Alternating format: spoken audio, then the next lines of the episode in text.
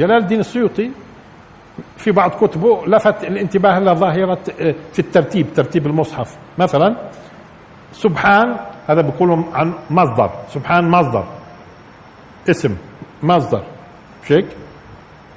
آه ثم في ترتيب السور يأتي الفعل الماضي سور تأتي سبح سبح سبح اللي هي إيش؟ سور الحديد والحشر. والصف سبح بالماضي. إذا لاحظوا سبحان المصدر. سبح سبح سبح. بعدين بيجي المضارع. يسبح يسبح. سورتين الجمعة تغابن يسبح يسبح. ثم الأمر. سبح. فلاحظوا الترتيب؟ يعني حتى الترتيب من جانب اللغة. إيش يعني اللغة؟ عندي المصدر الذي يشتق منه. ثم أول ما يشتق الماضي نقول. الماضي ثم المضارع اللي هو الحاضر ثم المستقبل اللي بيعبر عنه الأمر. فكان ترتيب الصور هكذا. المصدر سبحان إسراء. ثم سبح الحديد سبح الحشر سبح آه، إيش قلنا؟ الصاف. بعدين المضارع اللي هو الآن يسبح يسبح. ثم الأمر المتعلق بالمستقبل. بالمستقبل إيش؟ سب آه، سبح اسم ربك الأعلى. هو طبعا في قضية التفسير في ملاحظات أحيانا مثل هذه جميلة فيما يتعلق بأنه في ترتيب السور أحيانا يتم مراعاة مسائل كثيرة. هذا من ضمن إيش؟ ما يلفت الانتباه في ترتيب آه، المصحف. في ترتيب المصحف. طيب. آه، من الأمور اللي أوردها مثلا لما تحدى الله سبحانه وتعالى أن يأتوا بإيش؟ بعشر سور عشرة بقول لك هذا هذا موجود في سورة قبلها إيش؟ عشر سور معناته هاي أي سورة؟ 11 هود قبلها عشرة فتحدى بعشرة هذا برضو مما ذكره السيوطي وأمور أخرى في قضية الترتيب واليوم في موضوع الإعجاز العددي موضوع الترتيب بدخل في أمور كثيرة زي ما قلنا لكم مثلا سورة النحل السورة 16 وهذا له علاقة بكروموسومات ذكر النحل. سورة الحديد 57 له علاقة بالوزن الذري. مش هيك؟ طب والنمل والعنكبوت لهم علاقة لهم علاقة في تفاصيل جديدة. يعني كلها لها كل أهل العصر يتجلى لهم في إعجاز القرآن أمور تتلائم مع وين وصلوا هم في المعرفة. لأنه أنت بتأخذ من القرآن بقدر ما أنت تفهم. بقدر مش بقدر ما في موجود في القرآن. بقدر ما أنت تفهم. على كل نيجي إن شاء الله. طيب.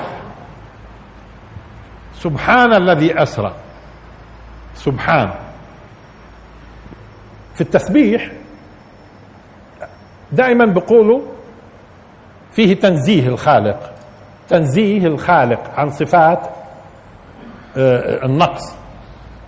تنزيه الخالق إذا التسبيح فيه تنزيه. ولكن إذا بدنا ندقق إذا بتلاحظوا هو بالضبط التسبيح مش تنزيه الخالق بهذا بهذا المعنى بالضبط. لا هو أنت لما تثبت للخالق تثبت للخالق صفات الكمال أنت عم بتكون تنزهه إيش؟ عن إيش؟ عن صفات النقص. اذا عندما أقول إن الله سبحانه وتعالى مطلق القوة مطلق القدرة. مطلق القدرة معناته عم بنزهه عن إيش؟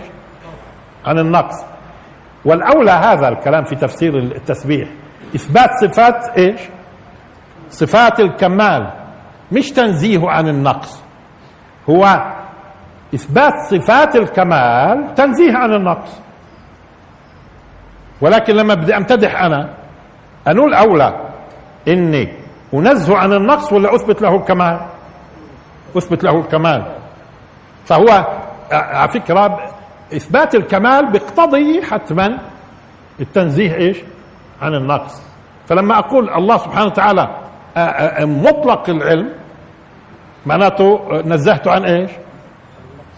عن النقص. فإذا أثبت له صفة الكمال فنزهته عن النقص في العلم. مطلق الحكمة معناته نزهته إلى آخره.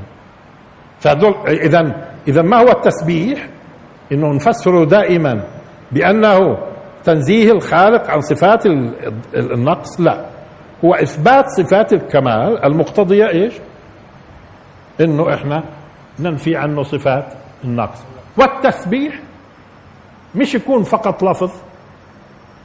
أي سلوك يعبر عن أنك تعظم الخالق وتثبت له صفات الكمال بيكون إيش؟ تنزي... تسبيح. بيكون تسبيح للخالق. يعني ممكن يعني حركة الكون على فكرة أيضا حركة الكون البديعة هي تشهد للخالق بكمال القدرة ومطلق القدرة. حركة فهو تسبيح أيضا. تسبيح. شيك إذا صناعة الكون وإبداع الخالق هو عمليا يسبح. إيش يعني عمليا؟ يشهد هو على فكرة أي صناعة بتشهد للصانع. أي صناعة بتشهد للصانع. اليوم إحنا مثلا لو أخذنا صناعة الإنسان وما يتكلم فيه العلماء عن عظمة هذا الخلق إيش يعني؟ لحد الآن تكتب فيه ملايين الصفحات في قضية تكوين الإنسان. فهذا نوع من إيش؟ هذا تسبيح خالق هذا. إنك بتشهد له بصفات الكمال. وأظن استفضنا شوية في موضوع التسبيح في تفسير قول الله سبحانه وتعالى سبح اسم ربك الأعلى. سبحان الذي اسرى وحتى لا نطيل عند قضية اسرى قلنا إنه الإسراء مش السير بالليل كما هو دائما يقال. لا هو الإسراء هو السير في خفاء. السير في خفاء. فلما يضاف إليه أنه بالليل معناته هذا مش تأكيد كما يقولون أنه أسرى سار ليلا. طب إذا كان أسرى سار ليلا ليش عم بقول سبحانه وتعالى؟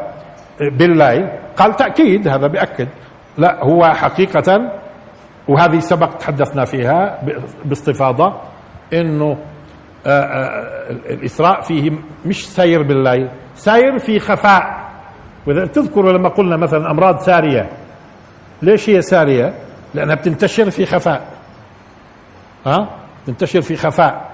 مش بالليل الأمراض السارية. في خفاء.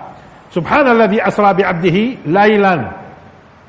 في الليل اذا هون مش فقط سار فيه في خفاء لاحظوا خفة وخفاء من من غير أن يشعر أحد من الكائنات الموجوده على الأرض أسري فيه بلطافة في خفاء وبالليل. بالليل. سبحان الذي أسرى بعبده ليلا. من؟ المسجد على فكرة الإسراء هي الرحلة الأرضية. الأرضية. من إلى. من إلى اللي كانت في جزء من الليل. في جزء من الليل. بس واضح اللي تبع طبعا تبعها المعراج. تبعها المعراج. واضح. عندما يقول سبحان الذي أسرى لأن هذا تعظيم وتنزيه وإثبات كمال وتنزيه نقص عن النقص مش هيك؟ سبحان الذي فعل هذا الفعل. شو يعني معناته؟ إيش هذا الفعل معناته؟ هذا عظيم.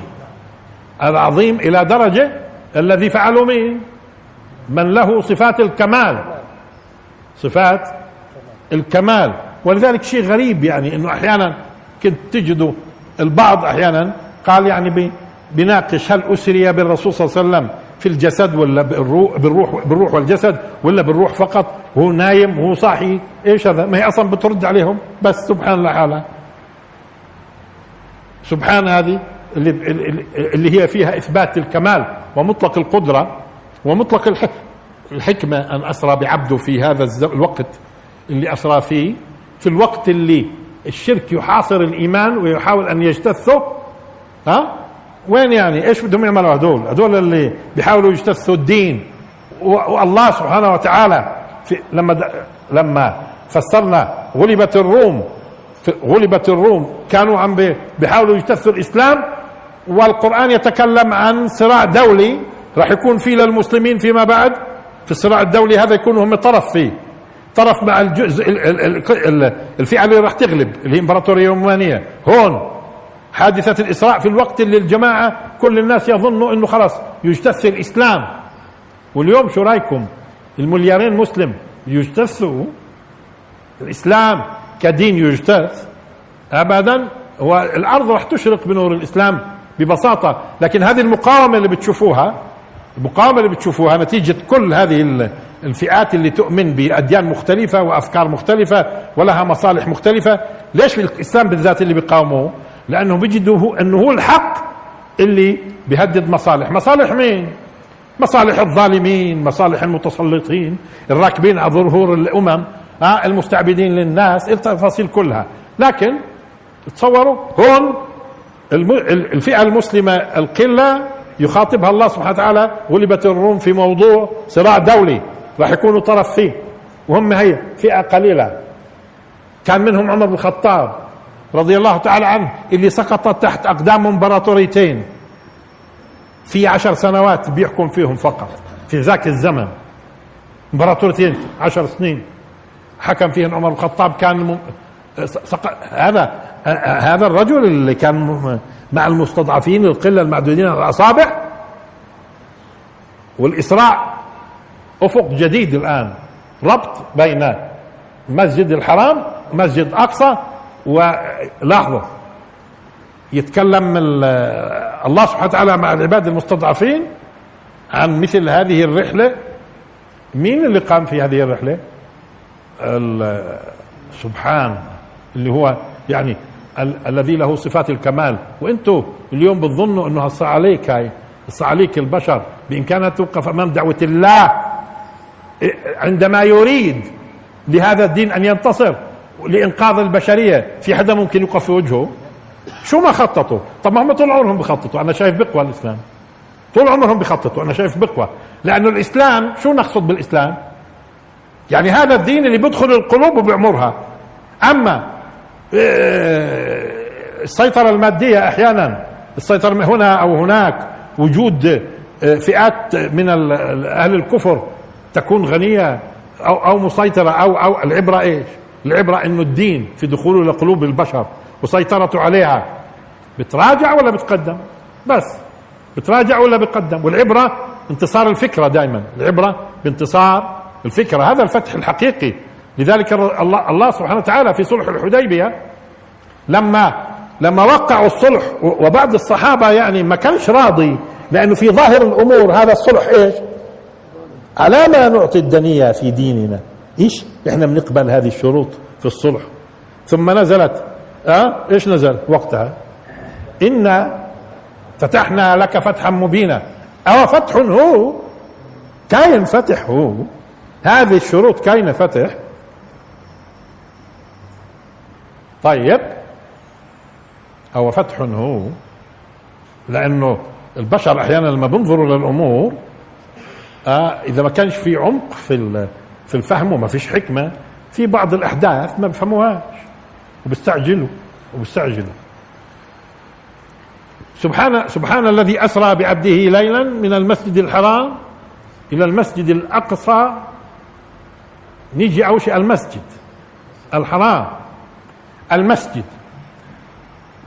معناته على فكرة هو كما تلاحظوا في القرآن الكريم سمي مسجد وسمي إيش كمان؟ يلا. بيت. بيت.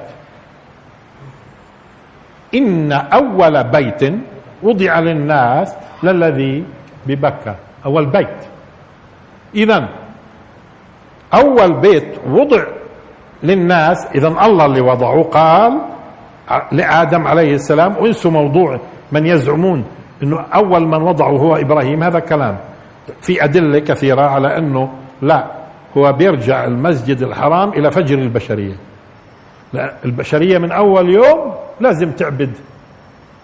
مش معقول يعني العبادة طالما الإنسان موجود ومستخلف في الأرض لابد أن تكون له صلة بالله. ها فهون أول بيت. شو كان أول بيت؟ وضع للناس. مين اللي وضعه؟ الله. وضع للناس. حدد مكانه. هذا بيت. طبعا واضح كلمة بيت ابتداء معناته العبادة كانت تؤدى وين؟ داخله. منين نفهم داخله؟ من كلمة بيت. ثم كاين من أول يوم في سجود. منين بنفهم إنه في سجود؟ المسجد. إذا عبادة السجود هاي من أول يوم موجودة. وفي البداية كانت المسجد فقط الكعبة. جعل الله الكعبة البيت الحرام قياما للناس. لاحظوا. إذا كانت المسجد وين؟ بس الكعبة. جعل الله الكعبة البيت الحرام. إذا كاين الكعبة يتم العبادة في داخلها بدليل استخدام بيت. ثم هي العباده كاين فيها سجود بدليل المسجد. سئل الرسول صلى الله عليه وسلم في الحديث الصحيح عن أول مسجد وضع للناس. فقال المسجد الحرام. تمام مطابق طبعا للآية. قيل ثم أي؟ قالوا له إيه؟ قال المسجد الأقصى. كم بينهما؟ اذا الحديث ينص على إنه بينهم أربعين سنة. بين اثنين. إذا المسجد الأقصى يفترض إنه مبني متى؟ قبل إبراهيم عليه السلام. قبل إبراهيم عليه السلام. وصالح عليه السلام. قبل إبراهيم ولا بعد؟ قبل. وهود؟ قبل.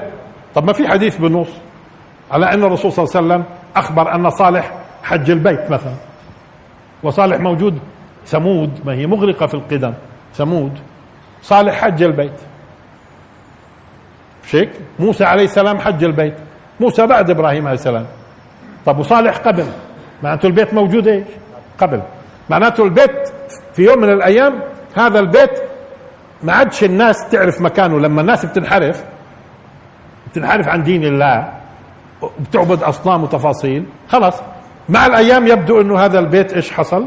بجوز أكثر من مرة اندثر. فكان إعادة تبيين تبيين. موقعه أه؟ أه لإبراهيم. وإذ بوأنا لإبراهيم مكان البيت. مكان البيت. بوأ له إياه. إيش معنى بوأ على فكرة؟ ها؟ لا ما هو أنا بدي أقول بوأ هنا لأنه إحنا دائما تفسر في كتب يعني على في وجه على وجه السرعة إنه بوأ يعني بين. لا لا لا. هو هو مش ما في تعبير بوأ يعني بين. هو بوأ يعني هيأ له المكان بحيث يكون مباءة. إيش يعني مباءة؟ بالإمكان الرجوع إليه والسكنة فيه. إذا شو معنى التبويء أه؟ شو مبوأ صدق يعني؟ تبيين صدق. لا مبوأ صدق يعني مكان يبوء له الإنسان أه؟ ويستقر ويجد فيه أه؟ ويصح أن يكون مباءة. يعني إيش ترجع إيش يلجأ إليه. ولما نقول فلان باء بكذا شو يعني باء إذا بوأ مش بين لا هو هيأ لإبراهيم عليه السلام هذا المكان اللي فيه البيت من أجل أنه يكون يتم الرجوع لاتخاذ هذا البيت باعتباره أول بيت. اتخاذه بيت وبتبدأ الناس تحجه فلذلك إبراهيم عليه السلام مثلا من ضمن تهيئة المكان زمزم هذا تهيئة. من ضمن التبويء تهيئة المكان زمزم مثلا هذه واحدة. ثم جت القبائل لما شافت في زمزم أو جت وإيش وسكنت في هذا المكان وهو غير ذي زرع. إيش بده يدفعهم يسكنوا؟ الماء الماء فجو حل. هاي كمان إعداد مشان الايش يصبح المكان صالح. ومبوأ للسكنة. طيب الآن. المسجد اذا هو كاين مسجد ابتداء هو بيت. أما لما الآن بيكبر المسجد كل هذه المساحات اللي تضاف له اللي تضاف له تلحق فيه.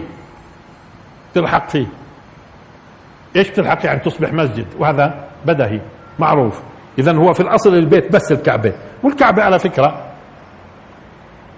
يعني قديش بدها تزيد عن 100 متر مربع؟ قديش بدها تزيد؟ بدها تزيد 10 متر 20 30 عن 100 متر مربع. طب ال 100 متر مربع وال 120 وال 140 متر ها أه؟ كم واحد بتوسع للصلاة طالما في سجود؟ كم واحد؟ وطالما في داخله بيت في داخله معناته قديش كاين في الأول؟ اللي بيصلوا 60 يعني؟ وخصوصا إذا بني مشان يكون واسع يتسع كثير. معناته كاينين عشرة كاينين خمسة وماخذين بعين الاعتبار إنه راح الناس راح تكثر يصيروا ستين سبعين. وهذا بيأكد موضوع إيش؟ إنه هو فعلا من فجر البشرية. لأنه يبنى على حسب إيش؟ حاجة الناس. لأنه في الناس بتصوروا أنه هو بني مشان يعتبر في يعني يكون للطواف. لا هو أول ما بني للسجود. لذلك سمي مسجد. مسجد. وبيت في داخله معناته. معناته فعلا البداية هنا. وهذه قضية سبق تحدثنا في قضية أم القرى. يعني أم الأمم وأم الجماعات لأن القرية هي المجتمع. والقرى المجتمعات البشرية. أمها في مكة. هناك البداية. هناك البداية. هناك بداية الإنسان. خلافة الإنسان في الأرض هناك. في الب... هذه بلاش نستفيض فيها الآن. طيب. سبحان الذي أسرى بعبده ليلا من المسجد. إذا المسجد. الحرام. آه إيش هو الحرم؟ على فكرة بشكل عام. إيش هو الحرم؟ فيه المنع الشديد. المنع الشديد. المنع الشديد. حرم. ولذلك الممنوعات شو بنقول عنها؟ محرمات. محرمات. طب لاحظوا بدي أذكر عبارتين. العبارة الأولى أجي أقول فلان علي مثلا فلان الصغير علي حرم من الدراسة. أو أقول منع من الدراسة. منع من الدراسة. إيش ممكن يكون الفرق بين هذا التعبيرين؟ حرم من الدراسة معناته من أصله ما وديناهوش على المدرسة. حرم من الدراسة. معناته أبوه وأمه ما بعتوهوش فهو فهو منع من الدراسة ابتداء من أصله. لكن منع من الدراسة ممكن يكون درس شوية بعدين منعوه إذا معناته هي أه؟ ما كملش منع. بس ممكن يكون بدأ. ولذلك المحرمات ليش بتتسمى محرمات؟ لأنه الأصل ممنوع يعني ممنوعة من الأصل مش بس بعد ما تمارسها ممكن تمنع منها. لا محرمة ابتداء. إذا بدينا نميز شوية في في دقة التعبيرات. فهو حرام لأنه من أول يوم له أحكام مسجد الحرام من أول يوم له أحكام تمنع فيه أمور. مثلا بنعرف منها إيش؟ حرمة القتل. شوف حرمة القتل للإنسان ولغير الإنسان حتى بما فيه الصيد اللي أصلا مباح في ممنوع. والرسول صلى الله عليه وسلم على فكرة حدد الحرم حدد منطقة الحرم في ناس بيخلطوا بين منطقة الحرم ومنطقة إيش؟ اللي بدك تحرم منها. اللي بدك تحرم منها. أنت الحج لما بدك تحرم أنت جاي مثلا من فلسطين في اتجاه مكة. جنوبا. بتحرم من وين غالبا؟ من ابار علي. أو قبل طبعا. شو معنات من؟ يعني بصيرش تتعدى؟ ولكن أنت ممكن تحرم من دار على فكرة. لذلك بعض الأخوة لما سأل قبل كم يوم بيسأل عن قول الله سبحانه وتعالى آه، الحج أشهر معلومات. قال كيف أشهر؟ هي كيف أشهر؟ ما هي من ثمانية ذي الحجة. ثمانية وتسعة وعشرة أه وحدة كم يوم كلها؟ لا ما هو انت بتقدر تحرم من أول شوال. من أول شوال تقدر تحرم. وممكن قضية طواف الإفاضة مثلا تستمر لآخر ذي الحجة. كم شهر صاروا مثلا؟ كم شهر؟ يعني في بعض أعمال الحج انسوا عرفة والوقوف بعرفة. بعض أعمال الحج ممكن تؤخر لو أنت لآخر ذي الحجة. معناته من أول شوال لآخر الحجة كم شهر؟ ثلاثة أشهر. يعني أعمال الحج بتكون في إيش؟ في ثلاثة أشهر على فكرة. ثلاثة أشهر. من أول عمل اللي هو إيش؟ الإحرام. يمكن من بداية شوال. لا إيه، إنه ممكن تأخر بعض أعمال الحج لآخر ذي الحجة وبعد حتى. مش وقته. إيه، اذا كم شهر صف الحج؟ ثلاثة. اذا الحج أشهر. مشان ما يلتبسش لأنه سأل بعض الناس الحج أشهر معلومات. فمن فرض فيهن الحج إلى آخره. معلومات. إيه، اذا هو ثلاثة أشهر الحج. ثلاثة أشهر. يمكن اختصار الأعمال في أقل. يعني مثلا زي وقت صلاة إيش؟ الصلوات ممتد. بس أنت بتصلي خمس دقائق قصدي بدقيقتين في بعض دقيقة بعض الناس. أي نعم. آه. فهون آه. آه. سبحان الذي أسرى بعبده ليلا. اذا هو حرام. ميزنا إيش الحرام؟ عن الممنوع. إيش الممنوع؟ إيش الحرام؟ آه المنع ممكن يكون بعد إشي. الحرام ابتداء من أصله.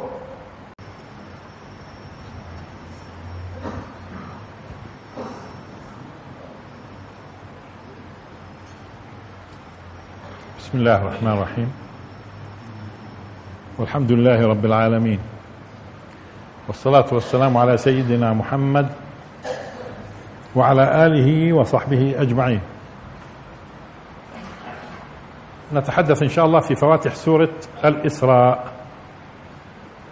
أعوذ بالله من الشيطان الرجيم. بسم الله الرحمن الرحيم. سبحان الذي أسرى بعبده ليلا من المسجد الحرام إلى المسجد الأقصى الذي باركنا حوله لنريه من آياتنا إنه هو السميع البصير. الآن قبل ما نبدأ بالتفسير نعطي مقدمات. المقدمة الأولى أنه حادثة الإسراء الإسراء بالرسول صلى الله عليه وسلم من المسجد الحرام إلى المسجد الأقصى بتقع في سنة 621 ميلادي. ويبدو أنه هذا هو مش الأرجح أنه معظم الأقوال اللي جاءت آه، بتكون في 621 حادثة الإسراء. ومتوقع أنه الآيات نزلت بعد فترة طالت أم قصرت غالبا الآيات بدها تكون نزلت 621 طبعا ليش بنقول 621 آه، إحنا بنعرف إنه الرسول صلى الله عليه وسلم هاجر أو وصل نقول المدينة في الهجرة في حدود 20 9 20 9 622 لذلك اللي قالوا إنه الإسراء قبل الهجرة بسنة معناته بتوقع 621 ب 15 شهر في 621 في 18 شهر 17 شهر برضه 621 اذا هي الحادثة 621 اعتبار الهجرة 622 شهر تسعة. بس طبعا عمر بن الخطاب رضي الله تعالى عنه لما وضع التاريخ الهجري طبعا بدنا نرجع الآن الرسول صلى الله عليه وسلم ما هاجر في ربيع أول قصدي هاجر في ربيع أول. الآن بداية السنة بدها تبدأ من محرم لذلك هو بداية السنة الهجرية في 15 سبعة. 15 سبعة 622 اللي هي محرم يعني بدايتها. طيب إذا نزول السورة قبل الهجرة بسنة قبل الهجرة بسنة بشكل عام يعني أو أشهر أو أشهر. آه هذه المقدمة الأولى. المقدمة إذا هي مكية السورة مكية. بغض النظر عن قول بعضهم أنه في بعض الآيات معدودة على الأصابع قليلة جدا يعني مدنية ويبدو أنه هذا غير صحيح. هي الإسراء كلها سورة نزلت بمكة. الآن اثنين. آه إذا إذا طالما قبل الهجرة بسنة إذا كان أعداء الله سبحانه وتعالى بهاجموا الإسلام ونقول وصلت الأمور إلى درجة إلى درجة كبيرة في محاولة اجتثاث المسلمين وتعذيبهم. هذه الظروف اللي نزلت فيها إيش؟ السورة. يعني كانت حادثة الإسراء ثم آه، نزول السورة. لأنه بتلاحظوا كل ما كل ما كانت تتقدم الزمن كان آه، مقاومة المشركين تشتد أكثر تشتد أكثر لأنهم بدوا يشعروا بالخطورة. كل ما شعروا بخطورة الإسلام بيزداد إيش؟ البطش. وهذا على فكرة قانون جيد إنه الآن نلفت الانتباه. إنه كل ما شفتوا أعداء الأمة بيزدادوا بطش معناته شو بيعني هذا؟ إنه بدوا إيش؟ يخافوا. بدوا يخافوا. لما تكون أنت ضعيف ضعيف ولا يخشى منك ما في داعي أحد يبطش فيك. مش هيك؟ لما الأمة تبدأ تقوى وتشكل خطر على مصالح الشياطين بيبدأ الشياطين يكونوا إيش؟ ردود فعلهم آه، قوية وبطش. هذا من علامات على فكرة نهاية المراحل وبداية مراحل جديدة إنه بيكون البطش إيش؟ شديد. والعداوة على أشدها والعداوة على أشدها. لذلك أنتم بتلاحظوا اليوم عداوة العلمانيين أو غير المؤمنين بشكل عام عداوة إيش أصبحت؟ غير متصورة ما كنتوش تتوقعوها إنه تكون القلوب مليئة حقد بهذا الشكل. هي بجوز ما كانت مليئة حقد لأنه ما كنتوا أنتم يعني المؤمنين بشكل عام أقوياء وموجودين بيهددوا مصالح الشياطين. هذا الحقد اللي بتشوفوه والكذب والالتواء والتطبيل والتفاصيل كله ليش؟ ليش؟ بدوا يشعروا إنه الإسلام بيقتحم في كل المجالات. طيب مش هذا مش وقته. آه أمر آخر. مكة ما كان فيها يهود. طب والقدس؟ القدس برضه ما كان فيها يهود. ليش ما كان في القدس يهود؟ لأنه تقريبا من سنة 135 وهذا سبق إحنا لفتنا الانتباه له من سنة 135 ميلادي هدريان الروماني الإمبراطور هدريان جاء إلى في غزوة إلى القدس ومنع إنه اليهود يسكنوا. معناته 500 سنة قبل مجيء الإسلام ما في يهود في فلسطين بالذات في القدس فيش يهود. يعني 500 سنة. مكة ما في يهود القدس ما في يهود. ومع ذلك آية واحدة سبحان الذي أسرى بعبده ليلا بس آية واحدة ثم فورا وآتينا موسى الكتاب والآية اللي بعدها وقضينا إلى بني إسرائيل في الكتاب لتفسدن في الأرض مرتين. مع إنه كنا قديما من سنين. مفسرين موضوع المرتين والتفاصيل هاي كلها. لكن يبدو جاء الوقت نرد ان نعيد وندقق في موضوع تفسير مسألة المرتين. إذا في في في في في مكة يهود ما فيش. في في القدس يهود؟ ما فيش. طب إيش؟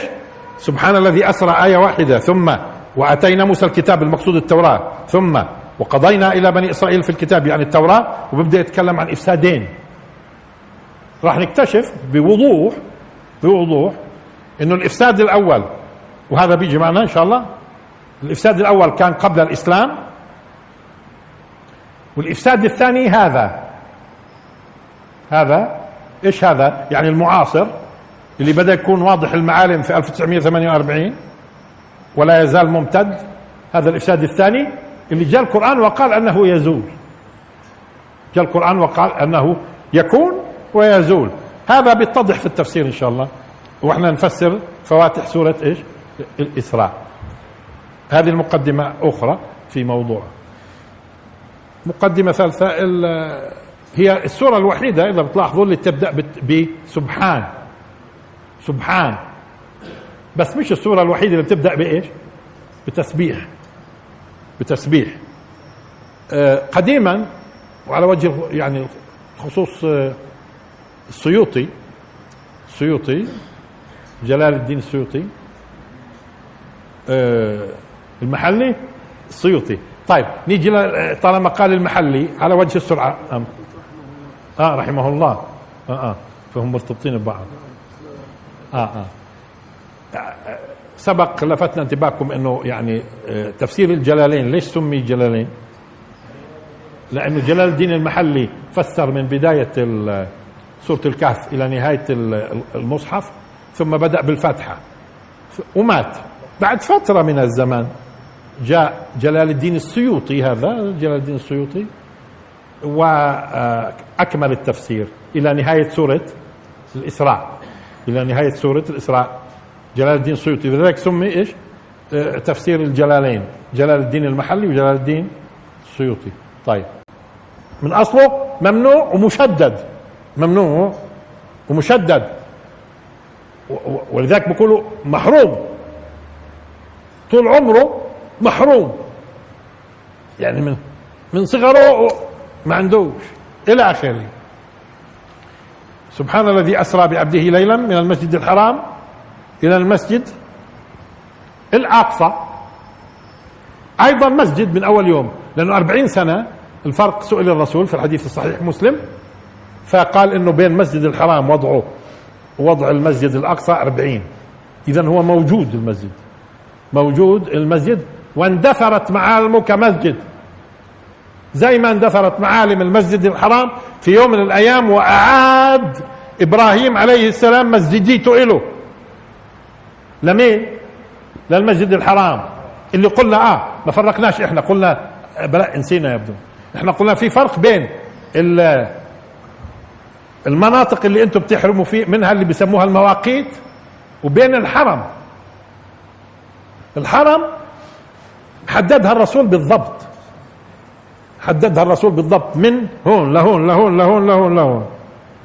منطقة الحرم. أوسع منها منطقة إيش؟ اللي بتحرموا منها اللي هي المواقيت. إذا ما نخلطش بين المواقيت والحرم. ما نخلطش بين المواقيت والحرم. منطقة الحرم اللي حددها الرسول صلى الله عليه وسلم آه، أضيق من مناطق المواقيت. اللي لما بيجي عليها الحاج ها؟ هن لهن ولمن أتى عليهن من غير أهلهن. حددهن مثلا آبار علي. طب افرض اللي أجى من آبار علي واحد يمني جاي من هون ميقات له برضه مش إنه لازم يروح من ميقات اليمن يلملم مثلا. أو لا هذه المواقيت وبعدين في عندنا أضيق منها إيش؟ الحرم الذي له أحكام. ولذلك بعض الناس قالوا المسجد الأقصى حرم؟ لا. المسجد الأقصى مش حرم. إذا مقصود الحرم الذي له أحكام المسجد الأقصى مش حرم لكن المساجد لها حرمة ولا ملهاش؟ المساجد لها حرمة ولا ملهاش؟ في قضايا معينة. يعني في أحكام للمساجد ولها حرمات ولا ملهاش؟ بمفهوم الحرم إذا المقصود المفهوم الاصطلاحي في الدين لمعنى حرم المسجد الأقصى حرم؟ لا. طب الناس لما بتتجوز أحيانا وبتقول حرم بقصدوا المعنى الاصطلاحي اللي هو يعني زي الحرم المكي اللي ممنوع فيه أمور؟ لا. طيب المسجد أي مسجد له حرمة ولا ملوش؟ له؟ طب والأقصى بالذات؟ والأقصى بالذات طبعا هو من المساجد آه التي لا لا تشد الرحال إلا إلى إلى ثلاثة مساجد. لها خصوصية. ومن خصوصيتها انه الصلاة فيها مضاعفة. في مكة أو في مسجد الرسول صلى الله عليه وسلم النبوي أو في المسجد الأقصى. لها خصوصية واضح. من ضمنها إنه آه، آه، السفر إليها عبادة. من ضمنها السفر إليها عبادة. السفر إليها عبادة. في ناس فهموا لا تشد الرحال إنه بجوزليش أنا شرعا أشد الرحال إلى مسجد بعينه بقصد الصلاة فيه؟ مش هذا المقصود. أي أي سفر؟ حتى يكون سفر أنت مأجور عليه فتشد الرحال. تسافر من أجل الصلاة فيه هذا السفر في حد ذاته عبادة. هذه المساجد إيش الثلاثة؟ أما أنا ممنوع إني أشد الرحال إلى مسجد ما لأصلي فيه لاعتبارات أخرى؟ مش ممنوع. مش ممنوع. اذا المسجد الأقصى موجود على فكرة بعض الناس بيقول بس كان مندثر. إيش مندثر؟ يعني آثار. كيف اليوم آثار جرش مثلا؟ اللي بتشوفوها الآثار الرومانية القديمة مثلا هنا وهناك بتكون في بعض المعالم موجودة. يعني كان في معالم أيام الرسول للمسجد الأقصى؟ كان في معالم اللي هي اليوم آثار المنطقة اللي أنتم شايفينها ال 144 دونم. واليوم انت لما بتدخل مثلا في المدرج الروماني في عمان أو المدرج الروماني مثلا في جراش آه، أو أو هناك في سباستيا. إذا بتلاحظوا في معالم تقدر تميز انت إنه من هون الباب من هون من هون الباب هذا باب وهذا باب وهذا باب. للمنطقة الأثرية نفسها. كيف بتعرف أنت؟ لأنه غالبا لما بتندثر البنى الأساسات بتبقى موجودة ومحددة معالم البناء. محددة معالم البناء وأحيانا بعض الأبنية بيكون مرتفع شوية وحتى بتكون محددة الشبابيك مش هيك تبقى مرتفعة متر مترين. الآثار بيكون كمان آه فكان في المسجد الأقصى معالم معالم قديمة. معالم قديمة. موجود. ولذلك لما بتسمعوا أن الرسول صلى الله عليه وسلم ليلة الإسراء والمعراج. دخل من من الباب اللي بنسميه الآن آه، باب المغاربة. مش هيك؟ هو بعض الناس بتهيأ له إنه كاين في بنى ودخل الرسول من هذا الباب. لا هو باب لأنه آثار. وفي الآثار بتكون الأبواب إيش؟ مبينة مسالك. المسلك هذا الباب مش من هون باب وهون كاين باب وهون كاين باب. ولذلك بنسمي المنطقة اللي بسموها اليوم المبكى. شو بنسميها؟ البراق. لأنه الروايات تقول إنه ربط الرسول صلى الله عليه وسلم البراق في في حلقة آه خارج المسجد اللي هي في المنطقة بسموها إيش؟ البراق. ولذلك جيد لما نتوقف شوي صغيره هنا. مسألة البراق. البراق اللي بسموه الآن المبكى.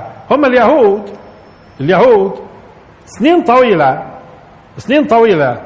وهم بي بي بي بيبكوا وين؟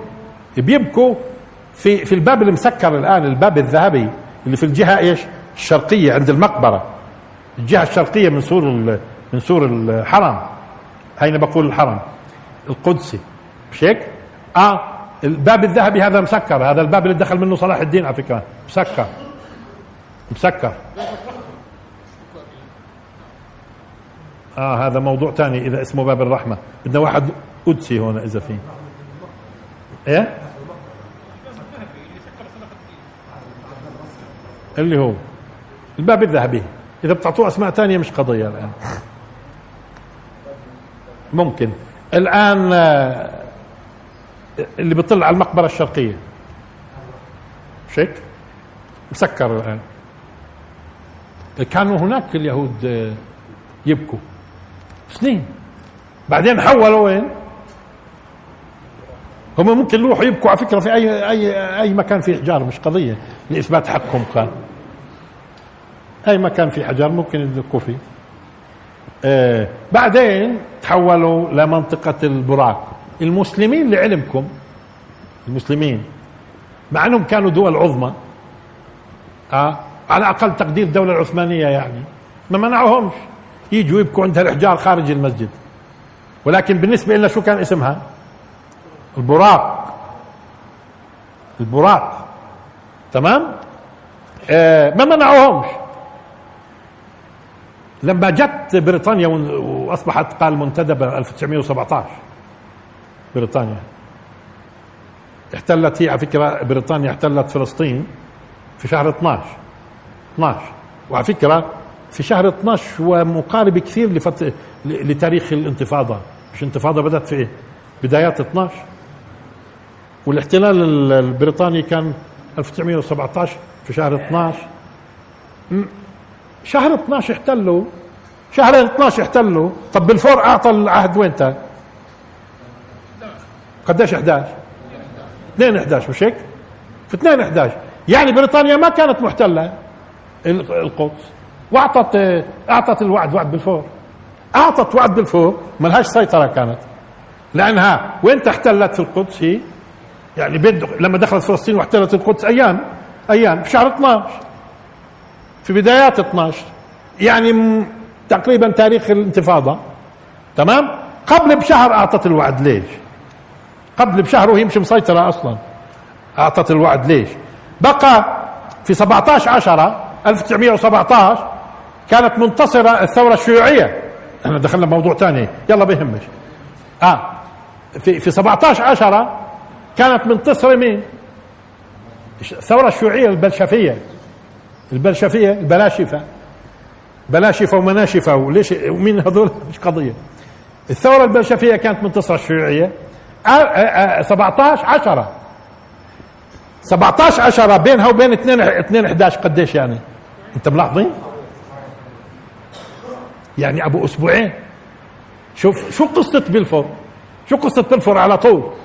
آه لأنهم اكتشفوا لاحظوا في, في هون عدة مسائل إنه بلفور كوزير خارجية وهذا رجل كان يعني آه، برضه سياسي كبير وكان يكره اليهود. كان يكره اليهود بلفور بلفور يكره اليهود. وأعطاهم وعد. افهموها بلفور وهو وزير قبل ما يكون وزير خارجية ما هو تنقل في عدة وزارات. آه، آه، في أول رئيس دولة لإسرائيل مش أول رئيس وزراء أول رئيس دولة اللي هو حيم وزمان طب مين أول رئيس وزراء على فكرة؟ ما دام الجماعة جماعتنا يعني. بن غوريون. بن غوريون أول رئيس وزراء بس أول رئيس دولة حيم ويزمان حيم ويزمان بذكر في مذكراته إنه كان في لندن قعد عدة أيام في لندن يحاول أن يلتقي ببلفور. ببلفور. وبلفور مش قادر يوصل له. هو مش قادر يوصل له. عبين ما هذا بذكر في مذكراته حييم وايزمان باعتباره كان وقتها رئيس الوكالة اليهودية. فحتى قدر يوسط ناس وقابل بالفور لما قابلوا وعرض عليه موضوع إيه آه بالفور ما صدق. ليش؟ في عدة مسائل. المسألة الأولى أدرك بالفور أنه هذا الرجل جاي يقيم اليهود من عنا ما هو أصلا بكره اليهود. هو بكره اليهود بده يخلص منهم. أدرك أنه هذا جاي بده يقيم اليهود. ممتاز. كانت الثورة البلشفية 17 ناجحة لعلمكم. الثورة البلشفية كان معظمهم يهود. فأدرك أنه الآن بدنا نرضي هدول اللي جايين جديد اللي سيطروا في روسيا. اللي سيطروا في روسيا. لأنه أنتم ما بتلاحظوا أنه الحرب العالمية كانت مشتغلة. الحرب العالمية أني منين الأولى 1917 لما أعطى وعد بالفور كانت ليش وين انتهت هي الحرب أصلا؟ 1919 وين بدت 1914 لاحظوها من 1914 الحرب العالمية الأولى ل 1919 الكتبة كلكم ليش أنا بديت أحكي في السياسة شوية. من 1914 ل 1919 كانت إذا إذا لما قامت الثورة البلشفية شو كان في؟ كان في حرب عالمية. والآن معناته روسيا مع مين بدها تصف؟ روسيا مع مين بدها تصف؟ الآن ألمانيا ممكن تسارع ألمانيا وإيش؟ وتعترف بالثورة البلشفية مثلا معناته بدهم يروحوا هذول مع مين؟ مع ألمانيا مش هيك؟ طب وبالتالي سارع بالفور وأعطى وعد بوطن قومي لليهود طب هذولاك معنيين باليهود هذولاك معنيين باليهود أكثرهم يهود الغالبيه لينين يهودي حييم وايزمان على فكرة. شو بقول في مذكراته؟ حييم وايزمان شو بقول وقد التقيت بلينين في أكثر من مؤتمر صهيوني وقد كان يشبهني كثيرا إلى درجة أن بعض بعضهم كان يدعوني أحيانا ميسيو لينين. طب ليش كلمة ميسيو مش مستر مثلا؟ لأنه هو كان هذا المؤتمر وين؟ في فرنسا. تفهموها؟ المؤتمر في فرنسا. اللي استخدم تعبير ميسيو. آه في فرنسا وعلى فكرة لما أنا قرأت مذكراته في حين إذا بتذكروا كان في آه، خمس ليرات آه، إسرائيلي خضراء عليها صوره حييم وايزمان بلحية سكسوكة. على طول طلت نظرت لصورته وإذا بك لا تفرق عن لينين. لا تفرق حيم ويزمن عن لينين بما في السكسوكه نفسها كأنه كان يتشبه فيه. الحلقة نفسها لو أي واحد بيعرفش حييم ويزمان تقول له مين هذا؟ بيقول لك لينين. كان على الخمس ليرات الخضر. الاختيارية أنا بحكي. آه فهون ماشي؟ اذا وقد التقيت بلينين في أكثر من مؤتمر. لاحظوا صهيوني. وكان يشبهني كثيرا حتى أن البعض كان يدعوني أحيانا مسيو لينين مسيو لينين واللي كان ممكن يكون خليفة لينين اسمه تروتسكي برضه يهودي. هذول اللي كانوا على قيادات. كانوا قيادات في الثورة البلشفية الشيوعية. قيادات معظمها يهود. على رأسهم لينين. ثم تروتسكي اللي فيما بعد اغتالوا ستالين. وصار ستالين هو يعني الرئيس بعد آه، آه، بعد مين؟ بعد لينين.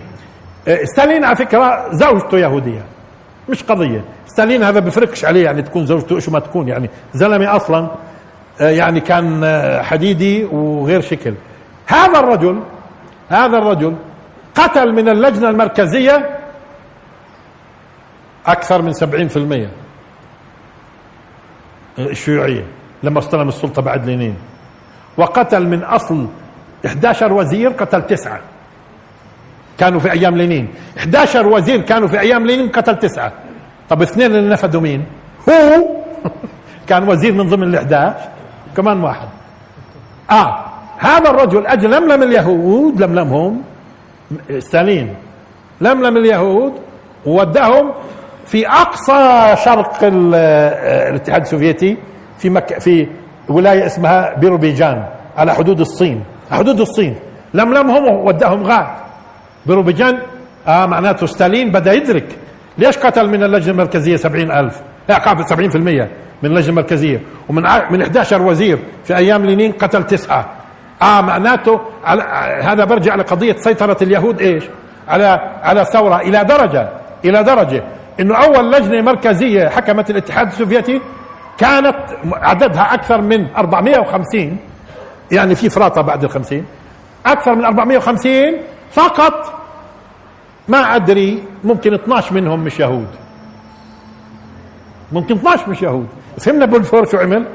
على طول أدرك إنه هذه الثورة وراها اليهود. ولا شو بالكم أصلا مسألة بلشفيك ومنشفيك وفي الأخير المناشفة هم اللي انتصروا؟ البلشفيه والمنشفية هاي كانت في مسألة مهمة جدا الخلاف بينهم. مسألة اليهود. هذه قصة البلاشفة والمناشفة. إيش الموقف من اليهود؟ إيش الموقف من اليهود؟ هاي قصة الأكثرية ما هي شو معنات بلشفية ومنشفية؟ أكثرية وأقلية. أك... الكبير والزي أكثرية وأقلية. أكثرية وأقلية. ما هو درس في روسيا. آه آه المهم. آه أكثرية وأقلية. فهون آه إذا بادر آه، آه، حتى تشوفوا إنه مسألة السياسة مش بحبه وبحبوش. بكره اليهود هو ليش أعطاهم وهو بكرههم آه في آفاق. في السياسة إذا مش زي ما الناس بتصوروا في موضوع السياسة إنه هدول حالفوا هدول وهدول حالفوا هدول وهدول حالفوا هدول وتغيرت التحالفات وانقلبت الموازين وليش هدول كانوا كذا وصاروا كذا؟ في السياسة فيش فيها أخلاق ولا السياسة بتمشي وراء المصالح. وكيف بيقدر الأمور؟ وكيف بيقدروا الأمور في السياسة؟ فبالتالي اذا على طول اثنين اثنين اثنين 11 أعطى وعد قومي للوطن آه أو وطن قومي لليهود في فلسطين. بالفور قبل ما تكون بريطانيا محتلة فلسطين بشهر. لعدة اعتبارات. من ضمنها إيش؟ في طبعا بديش استفيض في اعتبارات. إيش الاعتبارات اللي كانت موجودة عند مين؟ عند بلفور عند بلفور. فلما أعطى الوطن القومي لليهود آه، آه، آه، في فلسطين. طب إحنا إحنا إحنا إحنا إحنا. أعطينا اليهود وطن قومي في مذكرات حييم وايزمان حاطط صورة لا آه برضو زعيم عربي أعطى اليهود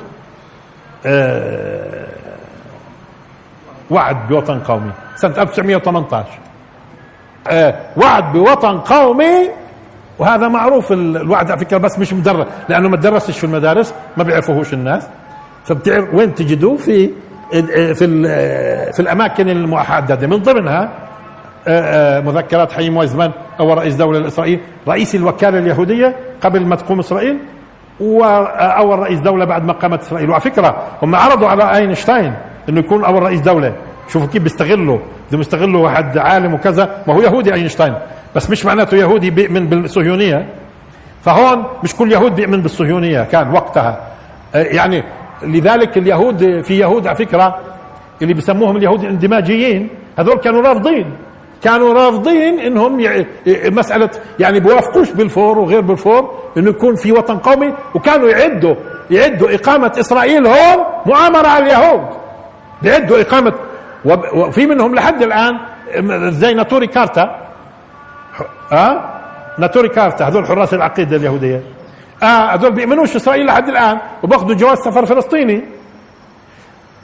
آه أجودات إسرائيل هذا الحزب اللي قام في حدود 1920 لاحظوا قامت إسرائيل متى؟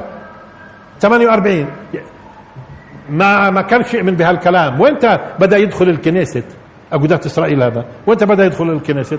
في مرحلة متأخر لما شاف إنه قامت دولة واستمرت دولة وقال ولا هو على فكرة بس الحزب الديني الواحد المفدال هو الحزب الوطني الديني الوحيد أول ما قامت إسرائيل كان بيؤمن في موضوع آه، آه، قيام إسرائيل ولا في أحزاب يهودية كانت قد موجودة قبل. هيك ما بتؤمنش بهالكلام.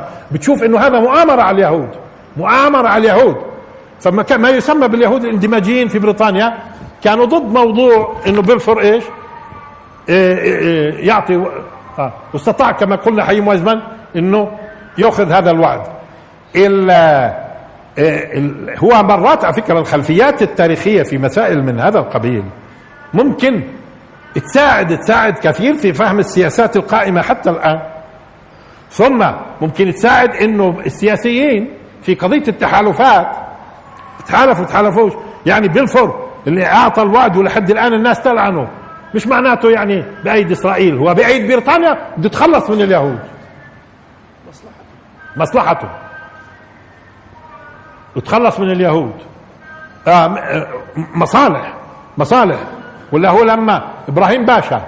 لما إبراهيم باشا اكتسح المنطقة هاي واحتل سوريا كلها ودخل تركيا ووصل إسطنبول. الغرب كله أعطاه إنذار. بالانسحاب. بحبوا تركيا هم. بحبوا تركيا هم. بدهم إياها تنهار. هم قاعدين بيستنوا مشان تنهار ويقسموها. بيجي حضرته. بيجي حضرته. بوصل وبده يسقط الخلافة العثمانية ويقيم دولة عظمى جديدة قوية. ممنوع. انذار. فإبراهيم باشا رجع. رجع نتيجة انذار الأوروبي. بعد ما وصل اسطنبول واسقطها. وكان طبعا ما هو محمد علي باشا وابراهيم باشا وإيش كان؟ كان تخطيط استراتيجي لإقامة دولة آه، قوية في المنطقة. قوية في المنطقة. إيش السياسة؟ لما الغرب أحيانا بيكون موجود هون. كان موجود مع العثمانيين. وأصدر لأنه بحبهم ولا لأنه بده يقتسمهم. لأنه بده يقتسم آه، الإرث. هو شايفها دولة بتنهار. بده يقتسم إرثها. يجي واحد يقيم دولة عظمى في المنطقة هي هي لابد إنه أحيانا دراسة التاريخ وأخذ العبر وللقرآن.